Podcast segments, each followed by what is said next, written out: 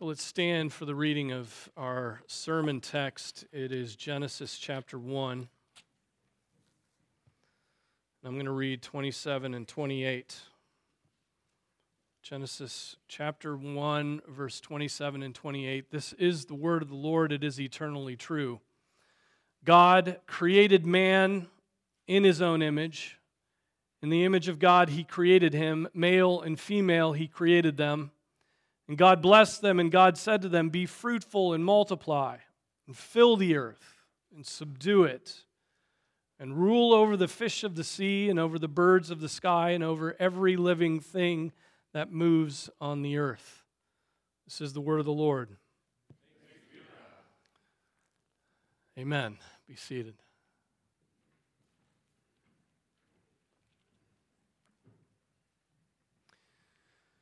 So we're back in Genesis. We're looking at the creation orders, the creation ordinances, the creation mandates that uh, God gave to man in his state of integrity. So before the fall, before sin entered the world, God had given man a list of things to accomplish, to do, to pursue.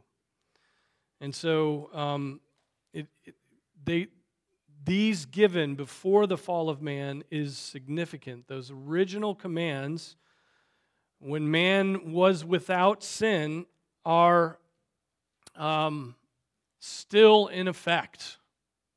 This is the way that God created mankind to uh, work and to do and to be. This is what he did.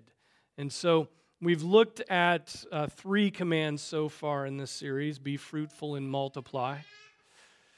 Be fruitful and multiply, yes. And fill the sanctuary with your noise. I love it. Um, be fruitful and multiply. Um, have babies, right? Be committed to having children, trusting God um, in that matter.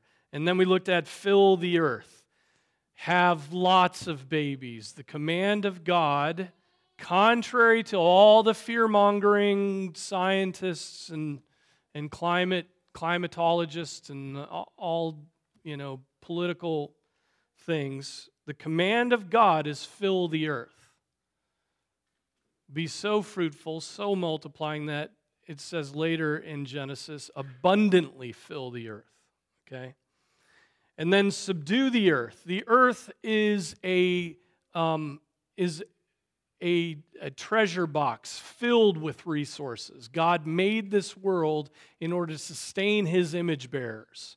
I mean, just to say that is sort of radical, radical Christianity today, right? Because um, if the earth isn't seen as a as a an entity in, in and of itself, then um, uh, everybody talks about the scarcity of what's there. And, uh, and yet we trust that the Lord knows what He has put into the earth and around the earth, and, and, uh, and that there will be uh, an abundance to um, sustain mankind. So subdue the earth. In the context of marriage, which we will get to in this series, that's another of the creation mandates. Man is to make babies so that he can abundantly fill the earth and then harvest from the earth through those smart people all the riches that God has stored in it.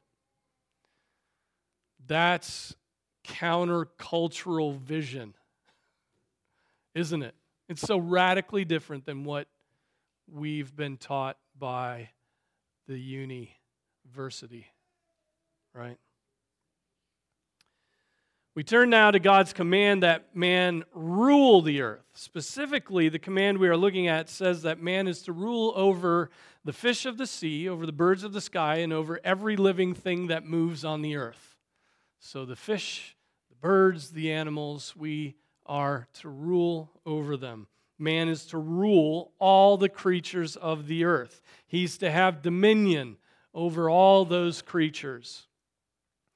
So, a few points on this. The first thing we can take away from this command is this man has authority and man has an authority and dignity and a worth that exceeds that of all the creatures. Okay? Let me say it again. Man has an authority, a dignity, and a worth that exceeds that of all the creatures. All the animals, all the birds, all the fish, all those things in the Mariana Trench that look terribly evil, right? Um, man has more worth, authority, dignity than them. Man is the pinnacle of God's creation and is so because he, unlike all the animals and creatures and fish, man was created in the image of God. Your golden retriever was not created in the image of God. Your cat was definitely not created in the image of God. It has an image, but I'm not going to go there.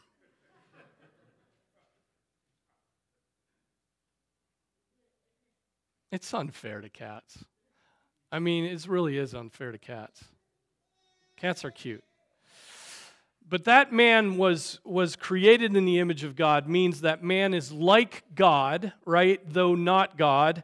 And is and in looking at man, we we see the we see God's glory in man.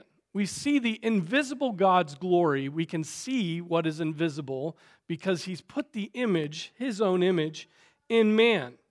Right? We can we we observe the visible God's glory as in a mirror. Man can use reason, think of that. Man can use reason. Man can use language. Man can use his will. He can worship. He can live morally or immorally. The animals cannot. They can't do any of those things. They may give the appearance of it from time to time, but they do not reason and use language as we do. Oh, they communicate, but they do not have developed languages right? Instinct has not led to the discovery of logic in the animals, right? Animals do not have any sense of what is true, good, or beautiful. These truths used to be widely accepted and uncontroversial, but the devil has blinded our eyes, and evolutionary thought has reduced all life down to the same level, right? Whether amoeba or bird or man, all alike arose from the primordial soup, a cosmic accident when heat and time and a bunch of unliving substances were cooked up into living cells somehow. No one's ever explained that. What that diabolical teaching has done is brought down man to the level of the gorilla or a goat or a grape or a grain of wheat.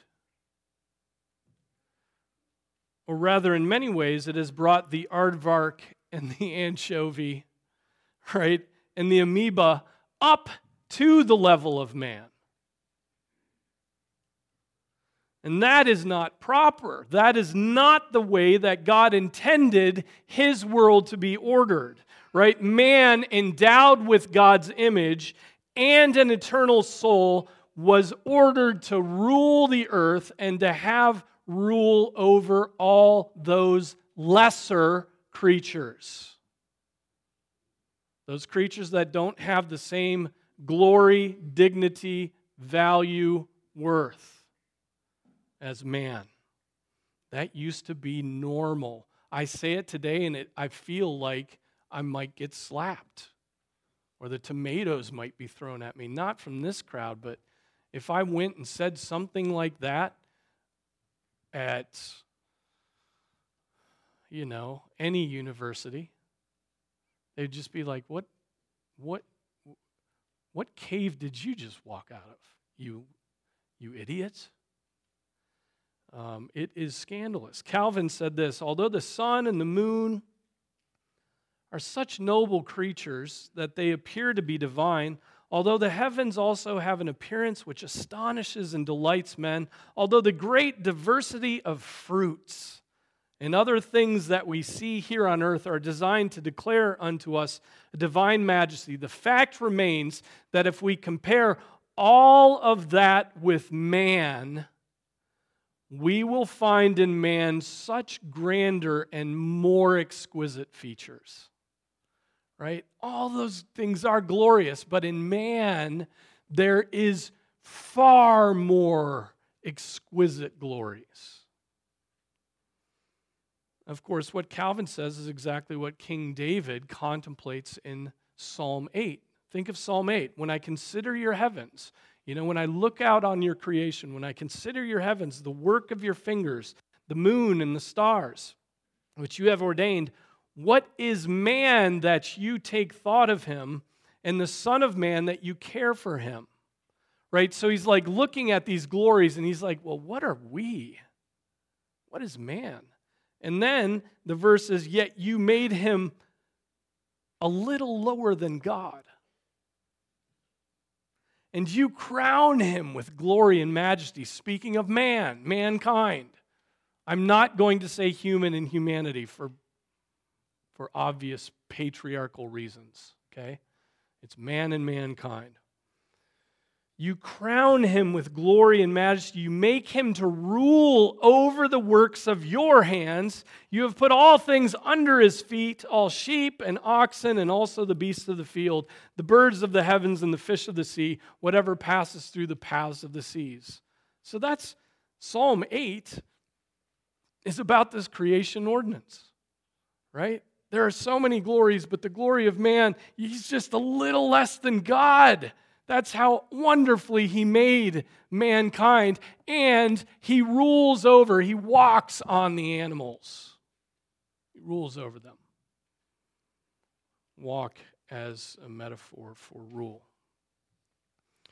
We can look out on the glory of God's creation and be awed, but nothing, nothing rises to the level of the greatness and the exquisite features of mankind. Yes, the image of man was marred by the fall but it was not destroyed by the fall. All men and women are image bearers of God, and there is a wonderful glory about that truth. Only man was given this order to rule, not the fish, not the elephants, not the sharks, not the bears, right? Not the eagles. They were not given this command.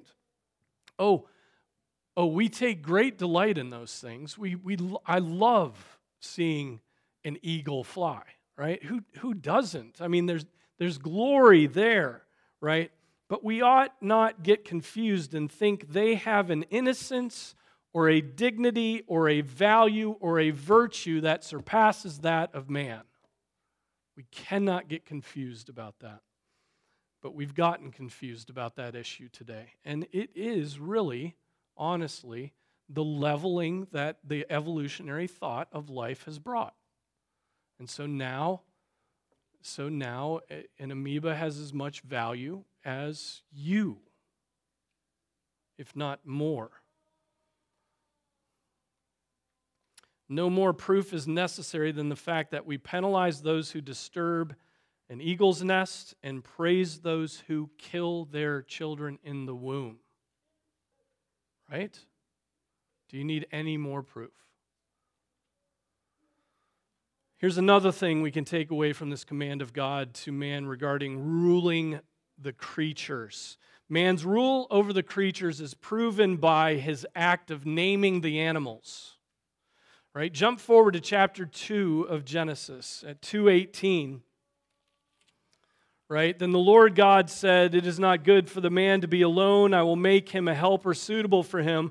Out of the ground, the Lord God formed every beast of the field and every bird of the sky and brought them to the man to see what he would call them.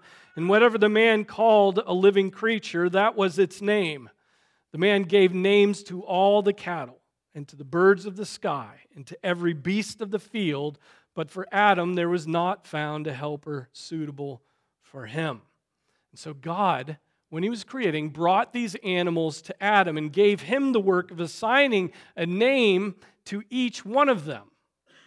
This was a fulfillment of that command to rule. God puts his own name on things, you know. right? He puts his own name on things in order to show his authority. In 1 Kings, we read this But to his son I will give one tribe, that my servant David may have a lamp always before me in Jerusalem, the city where I have chosen for myself to put my name, right? And that's like, that is my city. And as Adam names the animals, he's like, that is my animal. That is my fish. That is my worm because I've named it, right?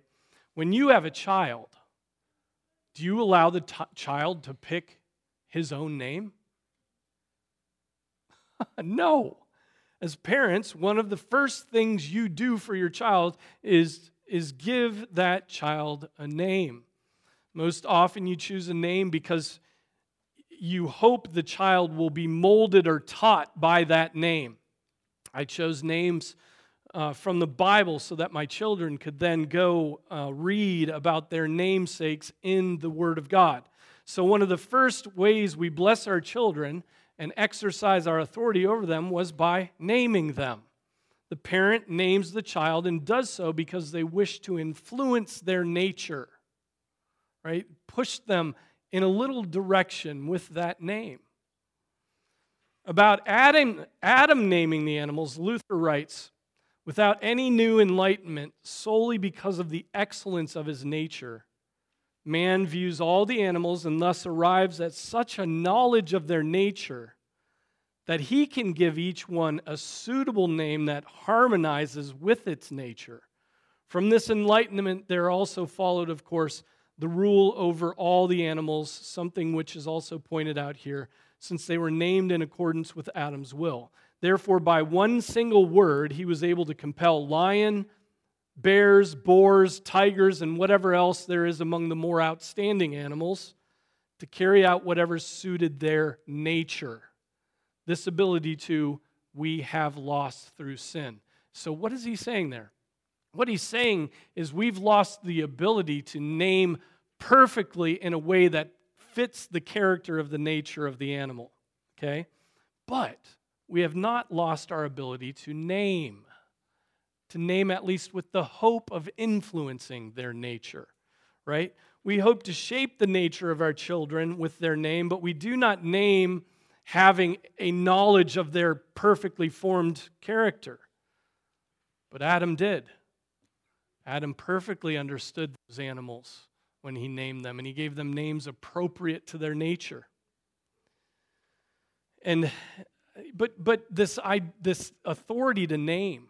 I mean, every scientist who goes into the jungle and discovers a new spider underneath some leaf in a huge jungle, what's the first thing he does?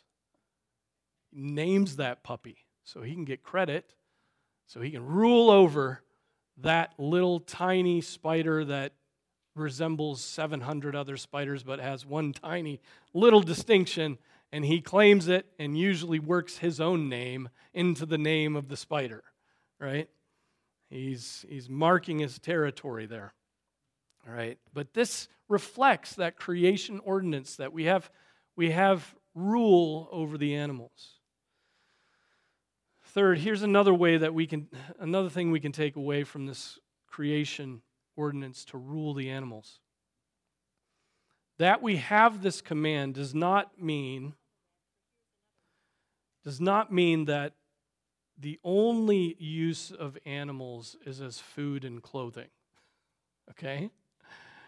To be consumed. That is legitimate use, as we learn later in Genesis. To Noah, God said, The fear of you and the terror of you will be on every beast of the field and on every bird of the sky, with everything that creeps on the ground and all the fish of the sea.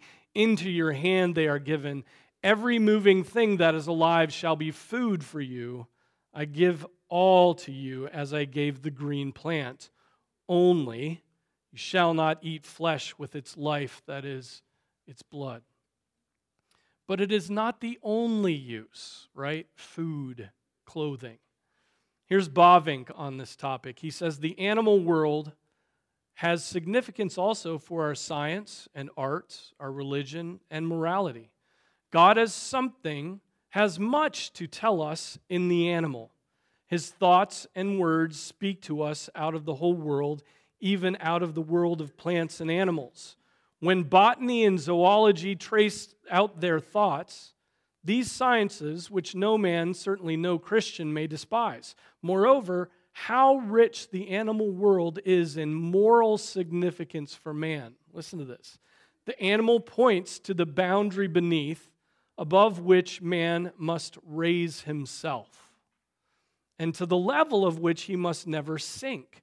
Man can become an animal and less than an animal if he dulls the light of reason, breaks the bond with heaven, and seeks to satisfy all his desire on earth like an instinctual beast. Animals are symbols of our virtues and vices. The dog shows us the image of loyalty, the spider of industry, the lion of courage, the sheep of, of innocence, he says, the dove of integrity, the deer of the soul thirsting for God.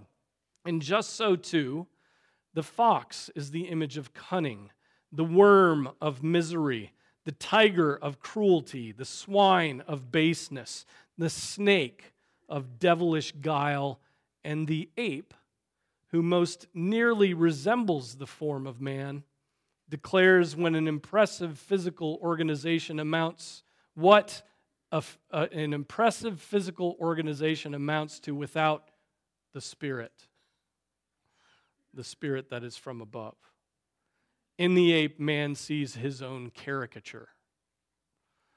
It's so helpful, isn't that? So helpful. But to see in, the, in your, your old dog a picture of loyalty, that's helpful to us, right? That, that's helpful to us, and that's what he's talking about. And so, animals, God has given them the, the ability to, to show forth these characteristics, even though they do not have souls. But that, that quote of Bavinck is helpful to me. To rule the animals does not mean to use them only for our stomachs and bodies. Yes, the animals are made out of meat, but our rule over them does not mean that that is the only way that we can appreciate them. We can observe their beauty. We can, we can receive a testimony of God's creative power, right? We can observe their behavior and learn, you know, learn about what is virtuous and what is sinful. Same with the plants. They are food, clothing, and shelter for us, but that is not all they are for us. God made them beautiful, not merely useful. God speaks through his creation, telling of his glory. Um, though God has given us sanction to use plants and animals for sustaining us, the way they testify of God's greatness is the reason why we should take why we should practice some kind of sanctified non idolatrous environmentalism. Okay? That's the reason why we should care about the world and God's world. God even uses the animals to discipline man. 2 Kings 2. Then he went up from there to Bethel, and as he was going up by the way, young lads came out from the city. This is speaking of, of Elisha, and mocked him and said to him, Go up, you bald head, go up, you bald head. And when he looked behind him and saw them, he cursed them in the name of the Lord. Then two female bears came out of the woods and tore up 42 lads of their number. Discipline of the Lord. A fulfillment of a verse in Leviticus. If then you act with hostility against me and are unwilling to obey me, I will increase the plague on you seven times according to your sins. I will let loose among you the beasts of the field, which will bereave you of your children and destroy your cattle and reduce your numbers so that your road lies deserted. God using two she bears, you know, forcing their will to go kill 42 young men who had mocked the prophet. So, children, do not mock prophets. Don't mock holy things. God will judge you. God even uses the animals as part of the armies of his people. I will send my terror ahead of you and throw into confusion all the people among whom you come, and I will make all your enemies turn their backs to you. I will send hornets ahead of you so that they will drive out the Hivites, the Canaanites, and the Hittites before you. Imagine that. Your armies are going into the land to kick out the people, and God's promise to send armies of hornets. It's great. It's great. So that's the place of animals in God's economy. Now, fourth, here's another thing we learn from this creation ordinance God has given us rule over the animals even for their good, for the animals' good, for the creatures' good. We have been taught that nature left to itself will thrive, right? We've been taught that. We've been taught that we've got to get out of here, that voluntary human extinction movement. We got to kill humans so that the earth can go back to sweet, pleasant, you know, place that it's always been. And as soon as we accomplish that, you know what's going to happen? Giant volcano is going to go off and kill everything. A giant volcano will, will just, it's nature, you know? But you know what, what mankind created in God's image is doing? There are some geologists who are like, yeah, we should probably try and figure out a way to stop that giant volcano from exploding. And they're doing work like that. That's stupendous. No animal is trying to figure that out, but man, created in the image of God, is trying to figure out something as stupendous as keeping Yosemite from blowing up the world. Right? It's a super volcano down there. It is. There are hot springs. That proves it. But listen to this God has given us rule over the animals even for their good. We have been taught that nature left to itself will thrive. The voluntary human extinction movement declares that in order for nature to thrive, man must be taken out of nature. They clearly do not value the obvious excellence of man. They believe that a beaver dam is more sophisticated than a spaceship that drops a few men off on the moon. That's ridiculous. And I like beaver dams. They believe a, a, whale song is more sophisticated than Milton's Paradise Lost. And I like whale songs. But it's not even near the communication of Paradise Lost and believing that they can angle for the extinction of the pinnacle of God's creation, man. I mean, ironically, according to their view, if man went extinct, wouldn't the apes just evolve to make more humans in a million years or so? I mean, so they got to figure that one out too. But um, they, in other words, believe that man is very bad for this world, and his rule has, ha, is what has led to us being on this tipping point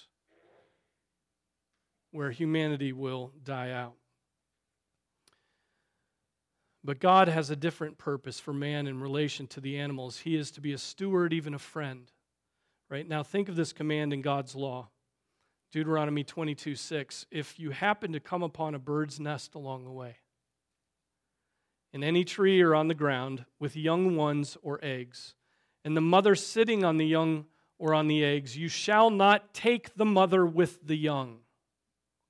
You shall certainly let the mother go.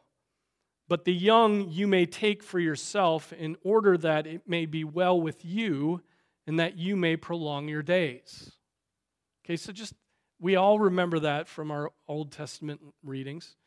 And I always assumed in that verse that the young birds of the eggs were taken in order to preserve um, the person taking them. In other words, they became food. Calvin says um, no one wants to eat lean young birds. so clearly, the taking of the young and the eggs was in order to preserve the breed. In other words, it was to create, they were taken to be raised without the, the, the uh, difficulty that a bird has in raising its young. Okay? So they're taken so that man can steward the birth of those eggs and preserve the line. They were taken in order to be nurtured to maturity. He writes, Calvin writes, if there be one drop of compassion in us, it will never enter into our minds to kill an unhappy little bird, which so burns with either the desire of offspring or with love toward its little ones, as to be heedless of its life and to endanger itself to the desertion of its eggs or its brood. Wherefore, it is not to be doubted, but that in this elementary lesson, God prohibited his people from savageness and cruelty. Right? That's the warning there. It's he the man going and harvesting is actually going to be preserving the line. Now that's helpful to me. It, it shouldn't even enter into our minds to take, take that mother with the young. That is very careful thinking. It shows us that man has a stewardship, and his stewardship as with the raising of those birds to maturity, will lead to the preservation of the animals. Yes, we have a vested interest in such preservation, food, but we also demonstrate the positive good we bring to those very animals in preserving their line. That, in microcosm, is how we are to relate to animals. We eat them and we bless and help them. We have power and knowledge and ability they lack. And so our rule is meant to be a blessing to beasts. There are few things more troubling than when a man is cruel to an animal. It's horrible. It's horrible because it's somebody who has great strength afflicting something that has little strength in most cases. A man beats his dogs or his horses or neglects to feed and water them, he is a beast himself. Okay? He who has strength and power over an animal should never use that strength to diminish the animal that is already already his servant. Indeed, even the cattle are made to rest on the Sabbath day. Take a look at the fourth commandment. Proverb, you know, the fourth commandment says you have to let your animals take a Sabbath. They get to rest. They get to refresh. You know, they get to they get to take a nap on the Sabbath. Proverbs 12:10. A righteous man has regard for the life of his animal, but even the compassion of the wicked is cruel.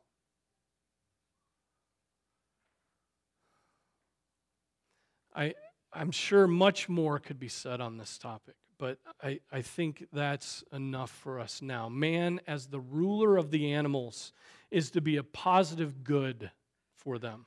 That does not mean that he refuses to kill a mosquito or eat a cow or put down a suffering golden retriever or exercise dominion over them. That would be to break God's creation order to rule over them. We mustn't treat an animal like we would a human child. There's a vast difference between the two. But man's responsibility and authority given from God does not give man license to be savage and cruel and wasteful when it comes to animals and creatures and fish and birds. The king, we would expect of those who rule over us, we expect them to do good for the people. Just so man should do good to the fish of the sea and the birds of the sky and everything that moves on the earth. The moment we lose sight of that benevolent authority over the animals, we will not just become vegan, we will become idolaters who exchange the glory of the incorruptible God for an image in the form of corruptible man and of birds and four footed animals and crawling creatures. And then we join the voluntary human extinction movement and sacrifice ourselves for the praise and promotion of birds and beasts. And God's creation ordinances are necessary, therefore, in order to keep this world in its proper order. And we, we throw off God's creation ordinances and this one to our own destruction. Amen? Let's pray. Our Father, we thank you for this world that you have stocked for us. And we thank you for the, the beauty of your creation, the beauty of the sun and the sunsets and the sunrises and the oceans and the birds and, and the animals and all their, their difference and exquisite uh, qualities. But Father, you have made us differently. You have put your image in us. You have created us in your likeness. And, and you have commanded us to rule. And so, Father, I pray that in your, in your providence that you would cause us to know you and to rule this earth as we ought from that knowledge. We pray in Jesus' name. Amen.